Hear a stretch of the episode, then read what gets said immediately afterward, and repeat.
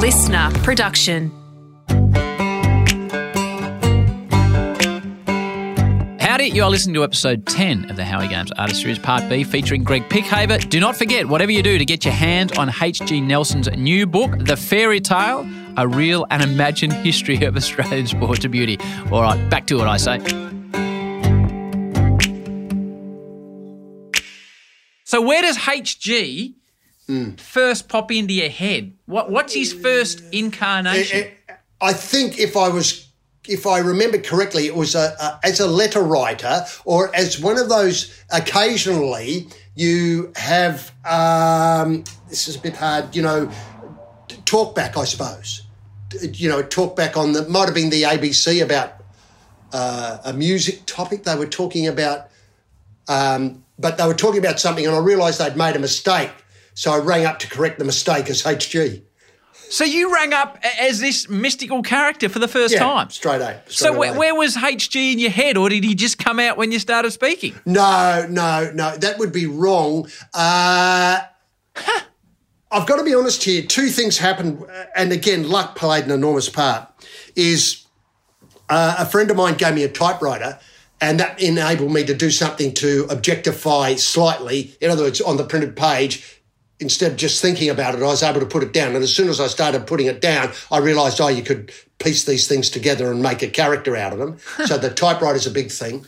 And then the next thing that happened was that um, I got. I don't mean this to sound wrong, but I was in Wollongong, and uh, I was. Um, you know, it was one of those times where my son was born and me and my partner didn't have any income. And so my partner put a name down as a relief teacher or, you know, as a teacher, yeah, relief teacher, I think it was.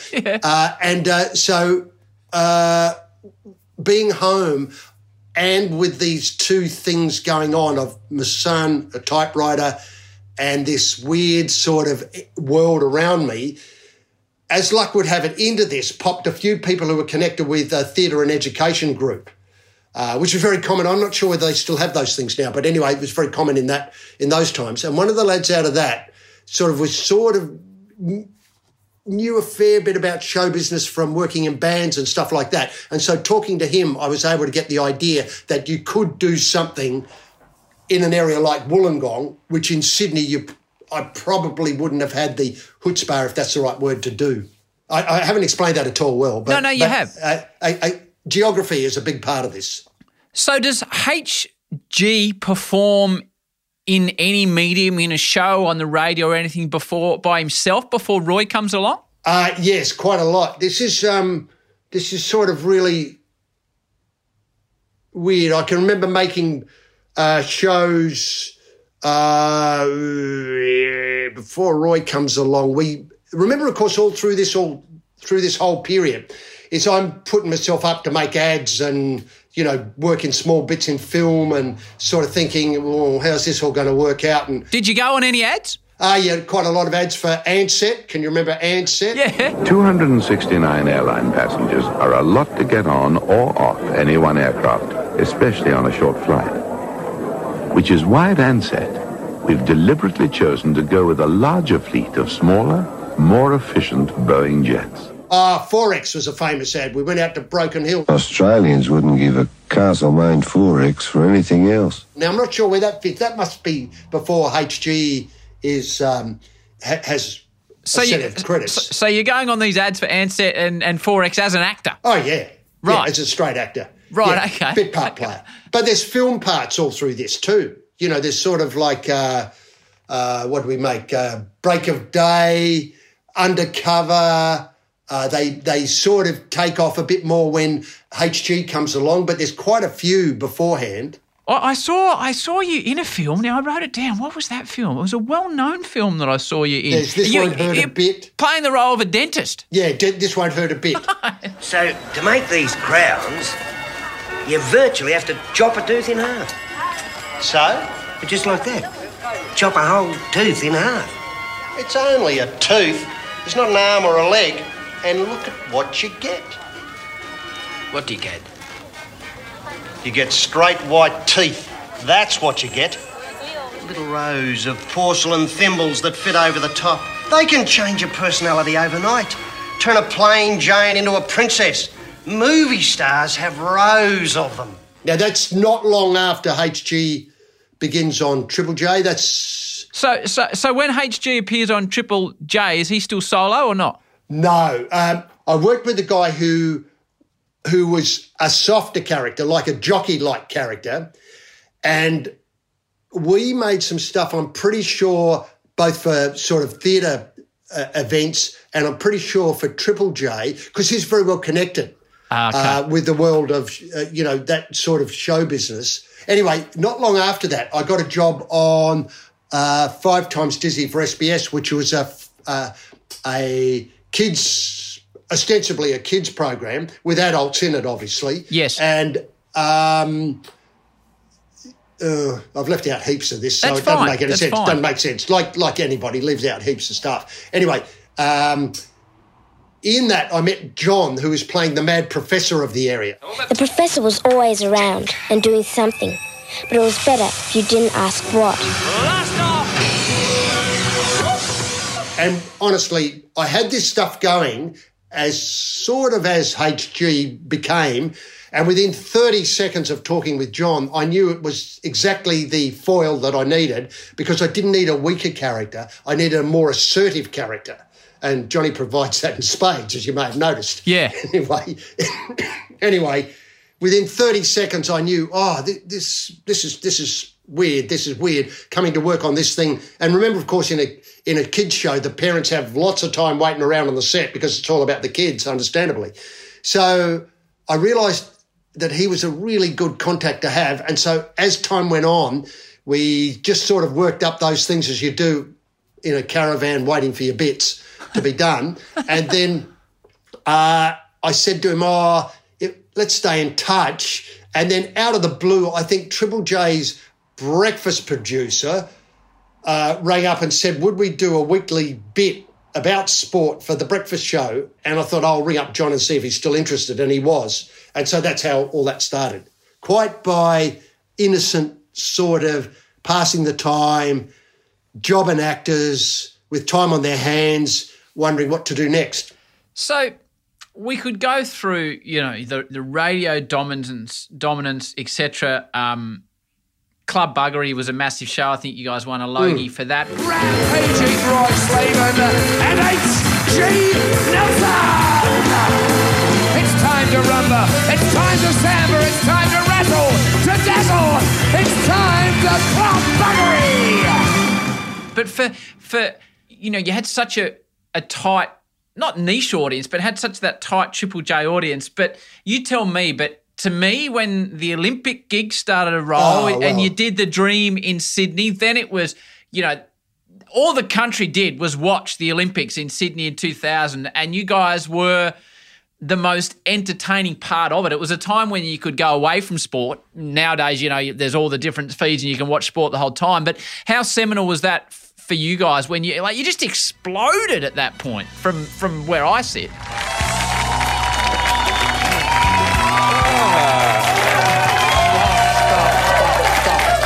Hello, everyone, and welcome to the Dream. Okay, you couldn't go to Channel 7 beforehand and say, this is what we want to do. We didn't actually know that we were going to do that, but that's, we were versed enough in how show business worked to do it. So my favourite story about this was we I once I used to catch the train around a lot in those days, and I can remember catching the train all the way from King's Cross down to Thirroul, I think it was. Uh, oh, actually further than that, uh, down to Woonona. And one day I sat behind two girls who were obviously goths. Now, you know, the goths had black hair, purple clothes, uh, you know, Robert Smith and the Cure, all that sort of stuff. And I tuned into their conversation. This was after I finished work. And I realised that t- these two girls were talking about Roy and HG along the lines of, and then the one says this, ah, then the one says that. Ah. And I'm thinking, God, if I could persuade two goths to listen to it, I could persuade anybody to listen to it. And so that was a great, a great tonic to hear people who didn't know who the fuck I was at all because we're very anonymous. When it comes to the Olympics, the the two great things about preparing for the Olympics, which I always say is, uh, uh, uh, you know, luck again. Firstly, the boss of the Olympics rings up, the television of the Olympics rings up and says, Would you like to come and make a uh, television show about the Olympics? Previously to that, as you point out, we've made 126 episodes of Club Buggery and Variations for the ABC, a sort of Tonight Show. We had become becalmed because we couldn't make a jump from what we were doing to something else. We tried and it fell terribly flat. Mercifully, somebody else wore the egg for that, not us. But anyway, that, then what happens is, so luck would have it, we didn't have anything to do. And I had the wit to say, you know what you're going to get. Now, Yeah. if you're ever in that position, that's the line to say. You know what you're going to get. Meaning, we wouldn't come if you wanted to make us into, you know, Brian Taylor and Hamish. Right. We were never going to be them. We so were we're going to do be them. we're going to do our thing. Yeah, good on you. Ring us back in three weeks if you still want us to come. Mercifully, he rang back in three weeks. And I never know why I said that, but that was what I said. I never, I didn't feel the slightest bit as though that was a plausible thing to likely to happen. So I thought I could be flippant and say, you know what, you're going to get. But as luck would have, as luck would have it, they stuck. And so then we make the Olympics, and all of a sudden, people know what we do. Now it's impossible to line those dominoes up for a hit. So, uh, so some of those things at the Olympics that just exploded. The the the, the, the dubbed commentary, whether it was Eric the Eel going for the Equatorial Guinea record, This is the Olympic spirit writ large here at the Sydney Aquatic Centre this morning in Heat 1 of the 100 metres free as we see a one competitor race. Sole competitor from Equatorial Guinea, Eric Moussambani. Roy, bring it home. Bring the boy home, Roy. With the Sydney Come on, Eric, Centre. put it in. Lot of support here today. Go, Eric. Go, Eric. Eric. Bring it in. Come on, Eric. Come on, Eric. You can do it. get there. You Can can he show. do it? Can he do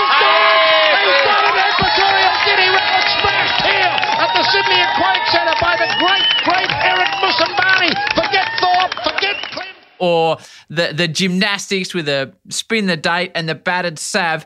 Uh, this is this is a very uh, production question, but when they would roll the vision on that, did you guys?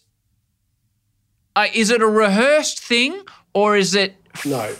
Free rolling and these expressions are coming out, or is battered sava something you discuss and then you work? How does it work? Is, is my uh, it's a it's a complex way to ask a simple question. That's all right. Um, now, in the in the uh, gymnastics, we felt as though Seven wanted us to do the gymnastics because they had to cover it, but they didn't know how to cover it. That was the impression. So they we think, well, hang on a minute, what's going on here? So we looked at it, and as in this is in preparation, this is in your pre-production, and thought it's almost impossible to do this because you don't know what the things are. You don't know. Somebody told us that, and I'm not sure if it's true or not, that we always thought that the terms were descriptive terms. You know, the triple axle. That's Yeah. a three on on the On the ice. yeah, good on. On the vertical on the vertical spin. But then we realised a lot of them are named after the person who first introduced it into competition. I may have said this to you before, but anyway, No. that that was the thing. So we thought, hang on a minute, if they're all like that, why don't we make up the terms? and if you do enough of it, the audience will grab it because they'll think, oh, that's a battered sav, that's a Dutch wink, that's a Chico roll, that, and they participate in it. Again, you make them part of the club and they're Okay. on you for life. The same idea. Okay. Yes, Yang Wei up now uh, from China, and uh, very, very exciting, a very, very exciting prospect. Here's Wigwams with Phil Roy. I mean, there's been very big raps in the Sydney media already about this bloke. He put on a display, I understand, at the last lap last night of Wigwams with Filge on the bar, and he had everybody in uproar. Here he comes now into the corner and ready to start. Yang Wei uh, from China, and uh, China, God, what a place! Incredible gymnastic talent, so deep. I think he began uh, he began gymnastics in the womb, Roy. This boy. I think so. They passed in a Goes back bar. to the Ming dynasty, doesn't it? It does All the way indeed. back. Oh, look at those. Fantastic. Marvellous corkscrew. Fantastic repositioning. Just as a settler. Just as a settler. He's just feeling the mat here. Feeling the mat. feeling it is. Look at that. Oh, fantastic. Oh, bangs the Bangs bat. the set straight into that. Straight into that hello boys there, HG. And here we are, a closed door, and then a 360 degree. Look at that party party date. And also little hello boys there. Ah, the hello, hello boys, boys on the top of the party date. Yeah. And very good work. Tool bag, flat bag, Flat bag. hands in the Perfectly air. controlled. Will he go into a, a hello boys out of that? Yes, he is, and closes the door, and it's me. That's right. Then he closes the door in the vertical. It's not me. Everyone's home. But add two idiots who know nothing about it. And they've got to keep the ball in the air because the routine lasts a certain amount of time, and you've got to keep swinging at that balloon that keep it off the ground. And that's the that's the charm of that's the fun of doing it. But it obviously, it, it, I used the word exploded before. It exploded, and then Fatso the wombat. I was I was looking back, and uh, there, there was a, there was officials discussing. Um, the use by an Australian Yes. athlete. Uh, Was it Klimmy that took it onto the pool That- deck? okay, what happened there was he he was um, a great early adopter. we had uh, producers who helped us and would go around and film Klimmy with the with the thing with the fatso. But then what happened was was that we had a tiny bit of animation, and of course the. Idea that the battler's prince was somehow the most important thing in the Olympics. In the end, having his own bomb off, uh, winning gold in the bomb off, and all this sort of stuff. So it all built across there. And the more the Fatso was able to get around, became sort of what was Fatso's day sort of thing. You know, how did he get out and about today? Who did he meet today? And all this sort of stuff. There has been a mascot that some of the Australian swimmers have been carrying in called Fatso the Wombat, and there is a suggestion that perhaps the IOC has made some ruling to uh, ban Fatso. I'm not aware of banning Fatso. Given that there are official games mascots, um, is Fatso stealing the show? And does SOCOG have any concern about that? No, they don't. We don't. I don't think he's stealing the show. I'd like to ask Michael Klim and, and Grant Hackett uh, what the appeal was of taking Fatso the Wombat onto the medals podium. And, and I'd like to ask you, Peter, uh, whether any instructions have gone out to the Australian team as a whole to, to keep Fatso off the podium. This is a matter, I think, I- which I'd prefer to answer rather than on the swimmers. It's a matter of some uh, commercial sensitivity at the, at the moment, and I would prefer not to answer the question. So it was kind of, uh, there were a lot of lucky bits in it. Um, I, I mean, I was amazed uh, afterwards because people who you passed every day in the street, like suddenly knew what you did. And, and how was that experience for you? It's the old overnight sensation, but Yeah. it's 20 years to get to there. What's it like when it changes, when you go from a bloke's voice on the radio Yeah. to walking down to Woolies and everyone's like, oh, they're starting to call you HG and Yeah. shouting out battered Sav and shouting out all your famous lines. What was that like for you? Well, that's uh, sort of like um, you have to be careful here. Uh, my advice is after you do something like that is to go away and be very quiet for a while.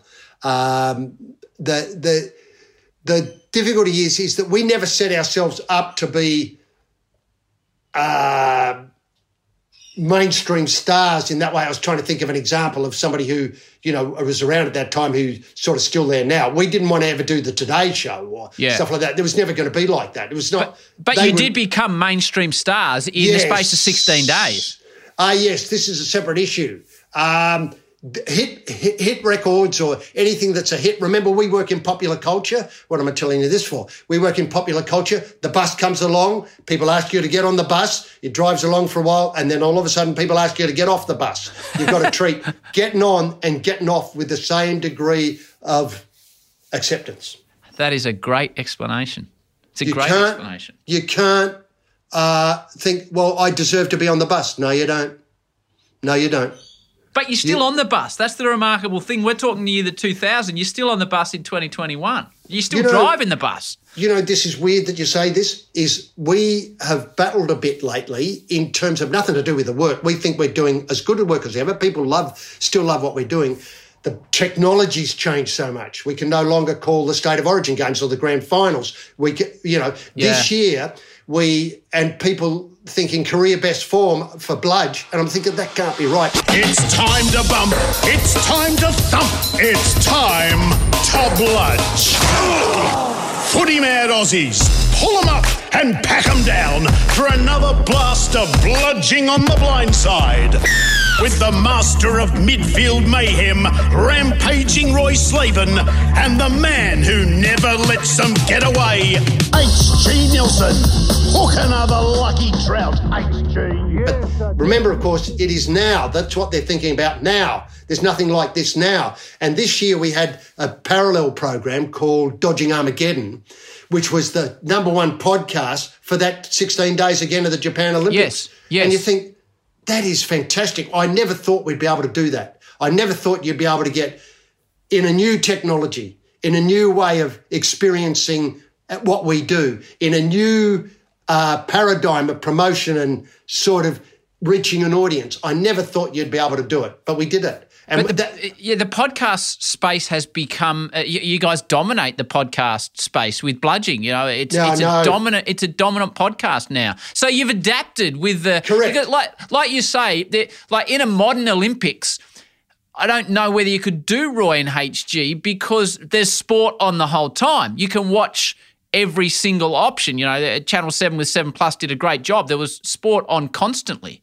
So you've adapted and you've rolled with it, though, by choice or not. get this. How lucky were we last year that the ABC didn't have any rights? Exactly. Exactly. So we were the only we were the only Olympic content they had, apart from news newscaf, which is sort of more or less reading the scores out. But they had no commentary comment. And so what happens is is we could make this without any rights to the whole thing. There was not Yeah. one bit of Olympic reality or actuality in it. And Um, so you gone? I was going to say, so I take your point entirely about the the way that you have to be able to adapt to all these things and be aware of them, but be mindful that that even though we're hidden because we're not on television or something like that, it's still popular culture. The popular culture principles remain the same. They're hard to enunciate, but there's no guarantee of future success because you have success now. Let's get back to Greig.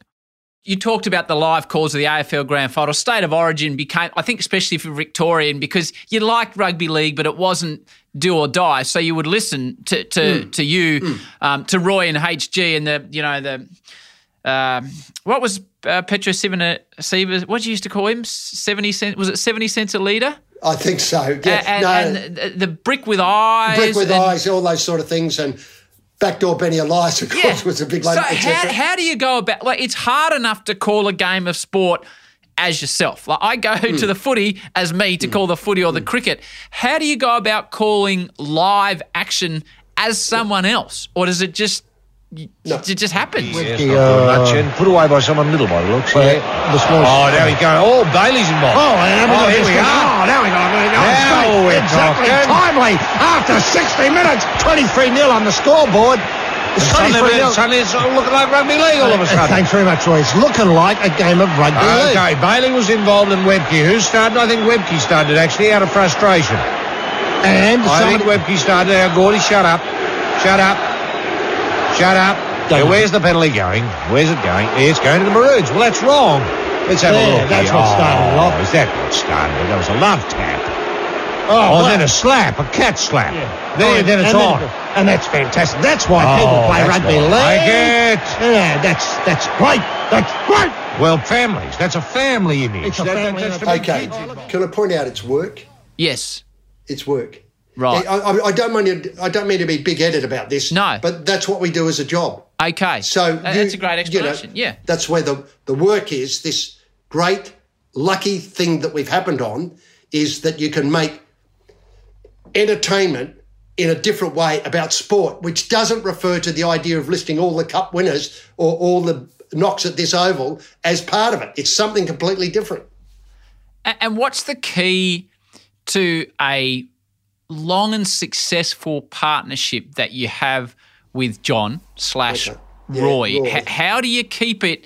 You know, 40 years of working together. I- I'm sure any relationship has ups and downs, whether you guys have, but how do you continue to bring the, the frisson, the energy, a- and the. Obviously, you're great mates. Like, do you hang around or do you not hang around? do you No, just spend time as Roy is- and HG? The trick is see very little of each other. So the energy's because there. Because when you come, yeah, good. good. Yeah, And me, uh, John and I talk about the state of the world as warm up, and then we go to work.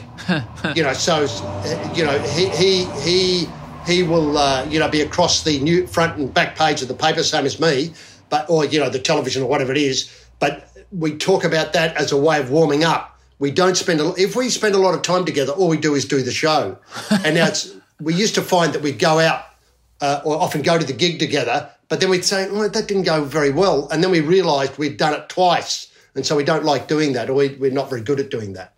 So that, that the work is something that has its own demands and disciplines. We work separately. We, in terms of, you know, preparing the work, I will go through topics that I think we should talk about, and then off we go. Now, what happens in the show is it wildly veers off that because you've got no idea about, and the, it's up to me to uh, direct the show as we go along. Okay. So sometimes I get it wrong, mainly because I can't read, uh, but sometimes I get it wrong. But you pick that up instantly. Uh, so that never feel as though mistake is a bad thing. I know that's a truism that people say. Never feel as though use it and somehow develop, get beyond it. So, so i- i- if there is mistakes, or you said, you know, you, you drive together and the show wouldn't wouldn't necessarily work, or you've had had a, had a show that hasn't worked or a series that hasn't worked, how have you learned to deal with? I loved your explanation of getting on and off the bus. How do you feel when you walk out of the studio and you don't think it has worked that day? Uh, well, the big problems is, or two big problems is, only John and me know if it hasn't worked. We're not going to flag it to you. Yeah. Inside it, you know it hasn't work. And it's got to do often with not so much what we do, but the positioning of things that we do on them, the order of things. So sometimes, famously on television, when we're not going, when, we, when we've done a lot of television and we're getting tired, is I'll move an item too far up the agenda. So it can't, we, we're relying on you not knowing and famously, I can remember the Lithgow Olympics, the Winter Olympics in Lithgow. I remember famously one night starting with that, and I realised, oh, fucking hell, I fucked the show because we wanted all the rest out of the road, and that was a sort of button item at the end. Okay, but but I don't know that because I haven't You don't seen the rundown. You haven't seen the rundown, that's right. You haven't, or you haven't seen the aftermath. Um, you know, you, you don't, you just don't know it. So I always finish the podcast this way, and people need to get onto your mate HG's book, The Fairy Tale. I've enjoyed it. Uh, very, very entertaining read, or any of the books HG's released because there's there's many, there's many in the uh, in the armory. I always finish this way. Uh, Greig, for, for young people listening to this show that want to have some success in whatever they're doing, it Uh-huh. might be to be a comedian or a performer, or it might be to be an engineer or an accountant or a builder or a Hmm. surfer for a living. From your experience, and you've you actually have you've mentioned the word luck a lot of times. What advice would you give to those youngsters that are listening, going, "Geez, I'd like to have a real crack at something," as Greig seems to have done? Okay, well, the advice that I'll give is, and again, uh, ignore this if you want to. I, I mean, I state that obviously, but um, uh, my, my two big things are don't have early success. If you have early success, be wary. You have to work out whether you really want to do this. You have to work out whether you want to keep puzzling over whatever you're doing, whether it's, you know, uh, astrophysics or, you know, you can learn as much as you like about it, but then you have to decide whether that's what you want to do, whether it explains the world enough to you, whether it involves you in understanding the minutiae of life, ranging from why, if you're in science, why politics won't give you more money for whatever you want to do, to the fact that all of a sudden you're interested in the ants in the backyard and what there's none of them left, and what are you going to do about it? Anyway, don't have early success is a big problem. And the other thing is make it hard. Make it hard. Um, the idea for me was that uh, it took me the best part of uh, let's see, let's see, of 20 to 40, basically 20 years to work out what to do. And in the meantime, the world turns. The world turns. If you make it hard, the world's always turning and wanting new things and new ideas. And if you've got a hard idea, eventually the world will turn in your favour. And don't underestimate luck. It's a great explanation. I'd love to finish this by telling you a brief story now. So, the 2004 Athens Olympics, I was there as a producer at Channel 7, and you were obviously there performing on your show and you were smashing plates Yes. constantly. uh, Yeah. at that Olympics. And we went out a couple of times for dinner with, uh, well, he was my boss. I guess he was your boss for 16 days, Saul Shtein. Oh, He was yes, head of sport yes. at Channel 7. Yes. And, and he took us out a few times for dinner, and there was myself and you and a couple of others, and John. And I, I was only a young man and out and about around Athens. And I can just remember, you won't recall, but you sat next to me one night at dinner and chatted to me for 45 minutes about me and where I was going with my career and what I was hoping to do. And I was a young man and you were the star of the show. And I've never forgot it that you had the the generosity and the time to chat with me and be interested to me when everybody was bowing down at your feet. And it's something that stuck with me for a long, long time. So for me to now have you on the podcast is a real thrill, mate. It's fantastic. Well, that's uh, very kind of you to remember that, Howie. I must say, I can't. no, no, it would, it, you would have been thinking, geez, do I have to keep talking to this kid? Or No, have you've I got, next idea. to him at dinner? You've got no idea. This is a trick. I'm way more interested in finding about what you're doing than telling you what I'm doing yeah, right. by by a factor of 500%. Because I know what I'm doing. I don't know what you're doing. I don't know if I can nick any of your ideas. That's what it's about. That's what it's about. Everybody knows what they're doing. They don't know what they're, the person sitting next to them at the dinner table. Is. It's a great point. I don't think I've got any ideas that you need to nick, No, but it's a great explanation. The difficulty is the difficulty is is it's to do with a phrase or a, remember I'm hoovering all this up. It's a phrase, it's a turn of phrase, or it's reminding me about being in Indonesia or stuff like that. And that's the that's the record of information that I draw on to make the show. That's the record of the experience of the week that I draw on to make the show.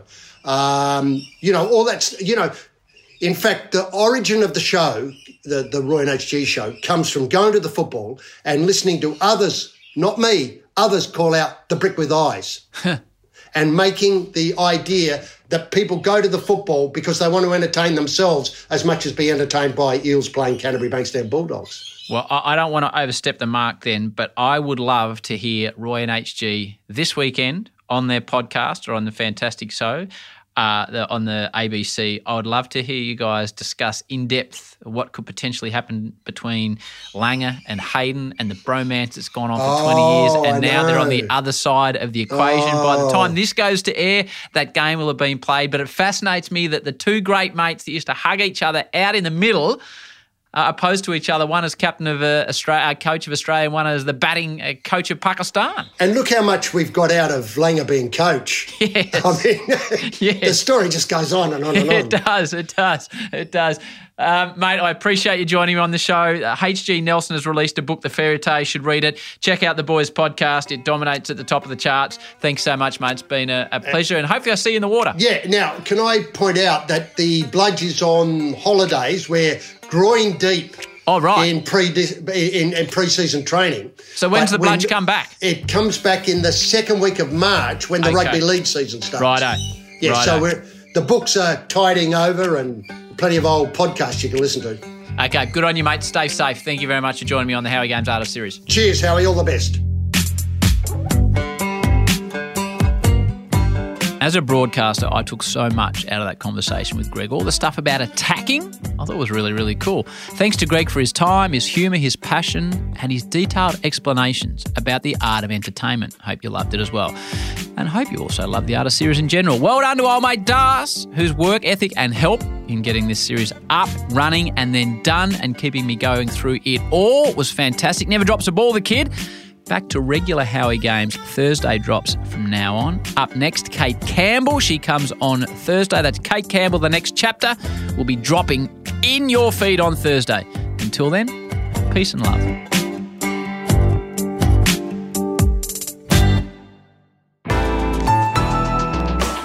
Listener.